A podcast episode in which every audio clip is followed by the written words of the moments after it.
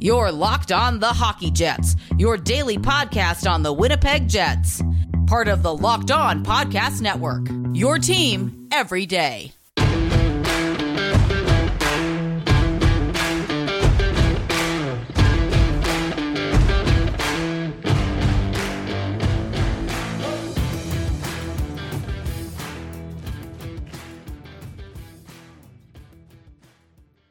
Hello, friends, and welcome to this episode of the Locked On Winnipeg Jets podcast, part of the Locked On Podcast Network, your team every day. I'm your host, Harrison Lee, an avid Winnipeg Jets fan and an online blogger. You can, in fact, follow me on Twitter at HOLivingLoco and at LO underscore Winnipeg Jets. As always, if you enjoy this episode, be sure to like, follow, and subscribe on your favorite podcasting platform of choice, including Apple, Spotify, Google, Megaphone, and the Odyssey app. Doing so keeps you up to date on the latest and greatest in Winnipeg Jets news and analysis and allows you to catch up on any previous episodes you might have missed. On tonight's show, I did think it would be wise to talk about Winnipeg versus Montreal. We have a couple of games, one of which is currently underway in the third period. We have talked about Winnipeg's home games, and now it was time for a road swing. The Jets kind of looking a little bit on the uh, the downswing, right? We all knew that Winnipeg was kind of in tough after game one, but I don't think we were quite prepared for just how difficult things were going to be. In game three, you know, the Jets kind of found themselves in a really bad spot. Winnipeg basically wasn't creating for most of the game, and you could sort of tell that, relatively speaking, the Jets' defense was something of a trash fire. Winnipeg's blue line has been in various states of disrepair this season. We've seen them be pretty poor at times, but I think that even by their standards, this was just a little bit scary. Dylan DeMelo's absence has definitely cratered this blue line, and it's very obvious that the Jets just don't really have a replacement for him. It's hard to find a top 4D under normal circumstances, let alone one of the only top 4D on your roster. The Jets needed to be nearly perfect, and they just didn't quite have it. I'm not going to say that DeMelo could have shaped the, the course of the game necessarily because I don't know that that's 100% true. DeMelo is very good defensively, and he actually does promote some really good offensive zone possession, but Winnipeg in general just not that great. That said, maybe his overall puck support would have been enough to really be a, a difference maker against this team. You know, Montreal is one of those squads that while it doesn't really have like the world's top end talent, it certainly has a team that understands its role, knows how to play and get under Winnipeg's skin, and pressures in the exact right areas to put Winnipeg in a bad spot. So, you know, I, have to give Montreal a lot of credit, and I think Dominic Ducharme has actually learned a decent amount over the past couple of weeks. I didn't really expect Montreal to adapt this quickly, but they've found a pretty good formula against Winnipeg, and they're actually outplaying them by a pretty healthy margin. That said, Montreal definitely has room for improvement, and I think if they have to go to the next round, it's going to be pretty ugly. You know, they're going to get one of Vegas or Colorado, and both of those teams are vastly superior to anything Winnipeg has given them. Even Toronto, the top team in the North, really pales in comparison when you look at the way Vegas and Colorado play. You know, the Knights and Avs are just playing at a distinctly higher level. Although intriguingly, there is a bit of a shift in that series. It looks like the Knights have finally figured out how to outplay Colorado and really shut down a lot of the transition offense that Colorado likes to create, especially the waves of pressure that Colorado establishes once they have offensive zone possession. We'll dive into that series and some of the subsequent turns in tomorrow's episode. Tonight, we're going to focus on Winnipeg versus Montreal. And in Game 3, I was just really disappointed by what Winnipeg had to offer. I felt like the Jets were slow. They didn't really look any better than they did in the past couple of games. You know, it's really bad when Connor Hellebuyck does just about everything but stand on his head, and Winnipeg still can't make use of it and it was like Winnipeg was basically stifled the whole game. There weren't that many great scoring lanes and shooting opportunities for the Jets, and even when they finally got a good break or something, they'd hit the crossbar. They did it a couple of times, but even then, Montreal was still the much better team.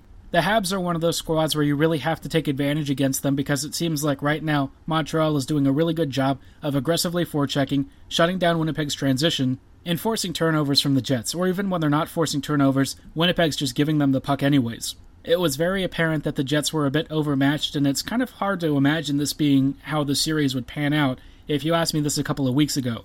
Obviously, the Scheifele and DeMelo absences make a huge difference, but even if they were here, I'm not really sure that the result would be all that different. DeMelo, I would say, probably has the most impact in terms of like pushing down a lot of the other D pairings. But let's be honest, against the Edmonton Oilers, the Jets weren't exactly sparkling. I think that they were better than what they've shown in this series, but not by much. I would say the only difference is that they actually scored goals, and they were maybe a little bit less embarrassing defensively. All that said, it's really hard to you know say that one series is definitely better than the other. They're basically the same in a lot of areas. But now that the Jets have a much more limited personnel selection that they can choose from, the Jets are basically in a tough spot. a lot of their vulnerabilities are on much bigger display. And Montreal has done a pretty good job of exploiting it. So, this first game, you know, on the road, I felt like the Jets had a chance to maybe try and claw back something. I wasn't really expecting the Jets to be good, and I wasn't really sure how the Jets were going to handle this. Back to backs, even with Paul Stastny rejoining the team, I just didn't really feel comfortable with. You know, Stastny was placed out on wing for the first game, and it was clear that Paul wasn't really 100%.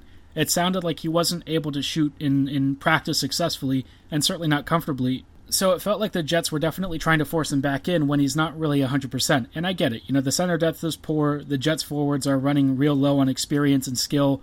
You you have to kind of work with what you've got. But I don't think that pushing Stastny to come back in game 3 had the impact that they were hoping a lot of the young guns definitely weren't prepared either. I mean, Jansen Harkins hasn't been playing much. Kristian Vesalainen doesn't have that many NHL games under his belt.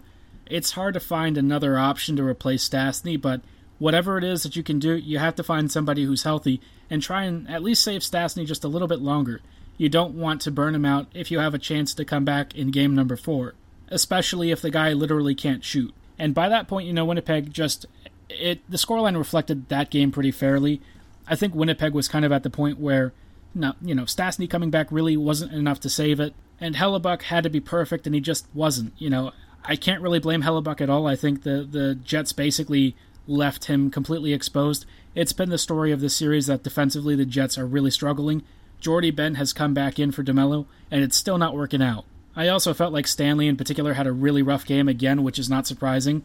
Logan has been over his head in this, in this entire series, and unfortunately, in this third game, didn't really change. The 5 1 scoreline was more insult to injury at that point, but I think the Corey Perry goal, which was the opening goal on the evening, showcased a lot of what I find wrong with this team. You know, when they get caught chasing or they, they get outworked down low on the forecheck, they really struggle to defensively force a turnover or even man mark.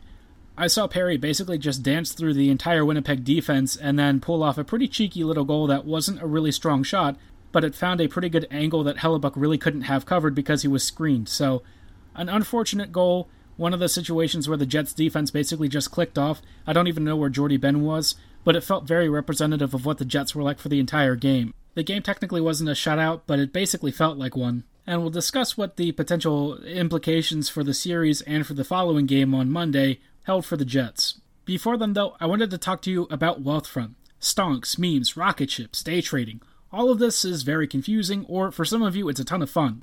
But if you want to grow your long term wealth and make it to the moon, you should open up a Wealthfront investment account today. Investing can be complicated, but whether you're a beginner or you've been investing for years, Wealthfront makes it easy. They have the right tools for every portfolio. Wealthfront can create a portfolio of globally diversified low cost index funds, personalized just for you in minutes. There's no manual trades, no picking stocks, and no watching the stock market anxiously. They automatically handle all the investing based on preferences you control. Wealthfront is trusted with over $20 billion of assets, and you can get your first $5,000 managed for free by going to wealthfront.com slash NHL. All you need is $500 to get started. To get your first $5,000 managed for free for life, go to wealthfront.com slash NHL. That's W-E-A-L-T-H-F-R-O-N-T dot com slash NHL and start growing your savings. Go to wealthfront.com slash NHL and get started today. Lucy Nicotine is a company founded by Caltech scientists and former smokers looking for a better and cleaner nicotine alternative. Finally, tobacco alternatives that don't suck. Lucy has been hard at work researching and developing for three years, and they've come up with two amazing nicotine alternatives, made for people, not patients. Lucy's created a nicotine gum with 4 milligrams of nicotine that comes in three delicious flavors, including wintergreen, cinnamon, and pomegranate. Lucy has also developed a lozenge, also including 4 milligrams of nicotine, that comes in three flavors like cherry ice, citrus, and mint. Lucy lozenges and gums are FSA and HSA eligible, so you can use your FSA cards to purchase Lucy now. It's convenient and discreet. Lucy can be enjoyed anywhere on flights, at work, on the go, or even in the gym. It's 2021. Get rid of your cigarettes, unplug your vape, throw out your dip, and get some Lucy nicotine gum or lozenges. This is the real deal. A subscription to Lucy comes directly to your door each month. It's so simple, and you don't have to leave your house because Lucy has delivery down. As mentioned earlier, Lucy lozenges and gums are all FSA and HSA eligible, so you can spend pre tax dollars on them. Locked on NHL Network listeners can get a special offer. Go to lucy.co and use promo code Locked On NHL to get 20% off all products on your first order, including gum or lozenges. That's lucy.co and use promo code Locked On NHL at checkout. Also, I have to give this disclaimer. Warning, this product contains nicotine derived from tobacco. Nicotine is an addictive chemical. Go to lucy.co and get started. Welcome back to this episode of the Locked on Winnipeg Jets podcast. We are recapping some thoughts about Winnipeg's game three before we move on to game number four. This has been a rather disappointing series, right? The first couple of games, not great. The first game was like a 5 3 loss, but of course, DeMelo goes out, Scheifele gets suspended. Yeah, not great. Game number two, 1 nothing loss on a shorthanded opportunity. Another sad game at home, a very frustrating loss. You know, Winnipeg kind of in a tight bind at this point. Game number three, Winnipeg just kind of got smoked. If you're losing 5 1 in the way that the Jets are, there's a good chance that the series isn't going to last very long for you. And it kind of felt like the Jets were shutting down. I think this is one of the rare games where the body language was poor, everyone seemed very upset. You could kind of get the sense that the Jets were just starting to quit. Not because they were trying to quit necessarily, but because they were demoralized. You know, it's hard to go through this series already down your top center, one of your top defenders, and down 2 0 in the series and feel like you have a shot at winning. You know, regardless of what the, the press quotes have been from the Jets, I think everyone knows the scoreline. They understand what's going on. They have a very good feeling that the Jets are in real trouble. And you have to imagine that the Jets right now are in as good of a playoff position to make some kind of a run as they'll ever be for the next couple of years. Unless things change management or coaching wise, the Jets are kind of in a tough spot. They're moving back to the Central Division. This is their most chaotic run so far in the past couple of years. And the Jets basically have to somehow fend off Montreal, which is feeling the highs of beating Toronto, and try and pull out a win in this series. Obviously, game three was a huge loss. That was a very disappointing result, but I don't think anyone's surprised. Every mistake the Jets made ended up in Winnipeg's net, so I just I think you have to look at the series realistically and understand that anything past game number four would be something of a miracle. I just feel really disappointed because I felt like this was Winnipeg's chance to do something, and I didn't really feel like trading for anyone was going to move the needle, right? But I look at this team and I wonder what could have been if things were just a little bit different. Had Scheifele not taken a suspension?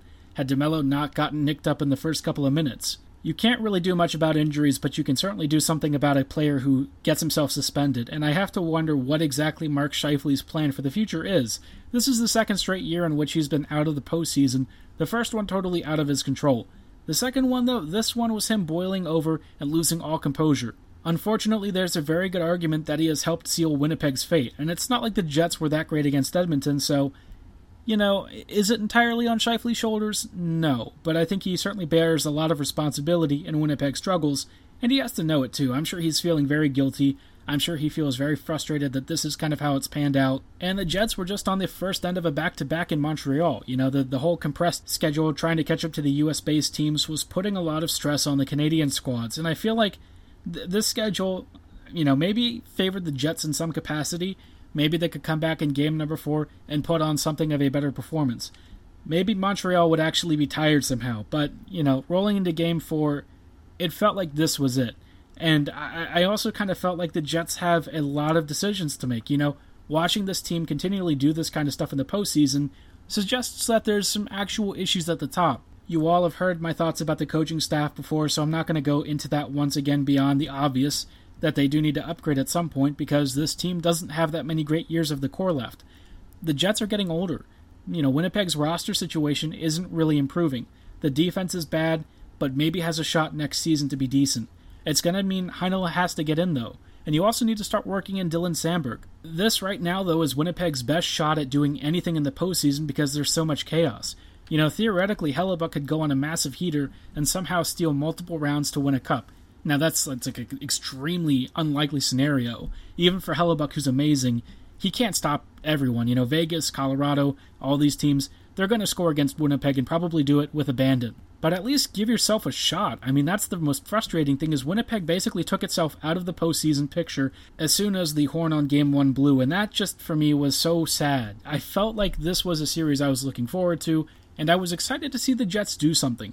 Prove me wrong, shut me up. But instead, I think the Jets have just proven that they can't really work beyond their flaws and they need to have a major offseason of change. It doesn't even matter whether Winnipeg wins game number four or not, to be honest, because the changes are going to have to happen either way. They were always going to be necessary, even if the Jets advance deeper into this postseason.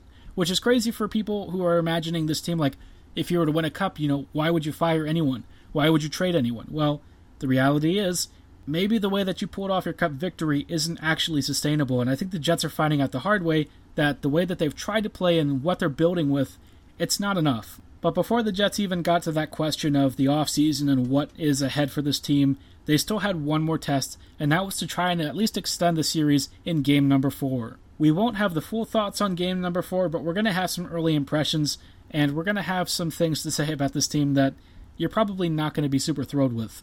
Before we dive into the less fun aspects of game number four, I did want to tell you a little bit about why Built Bar is the best tasting protein bar on the market. For those of you who are longtime listeners of this podcast, you know that I'm personally a huge fan of Built Bar. I love them, I think they're fantastic. And you want to know why? Because they're the only protein bar that tastes more like a candy bar, with a 100% chocolate exterior and a soft, chewy interior. They come in nine fantastic flavors like coconut, coconut almond, cherry, raspberry, mint brownie, peanut butter brownie, double chocolate, and salted caramel. But always be sure to check back at BuiltBar.com and stay tuned to their social media because they have very special limited edition, limited quantity flavors that you can only get once or twice. Trust me, you won't want to miss these because as good as they taste, they're even better for you, with most Built Bars clocking in at around 130 to 170 calories, 4 to 5 grams of net carbs, and 17 to 18 grams of protein. They're perfect for every single lifestyle and need. To place your order, go to BuiltBar.com and use promo code LOCKED15 at checkout, and you'll get 15% off your first order. Again, that's promo code LOCKED15 at checkout, and you'll get 15% off at BuiltBar.com.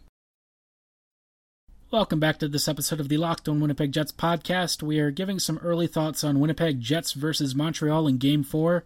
And folks, it wasn't a pretty start.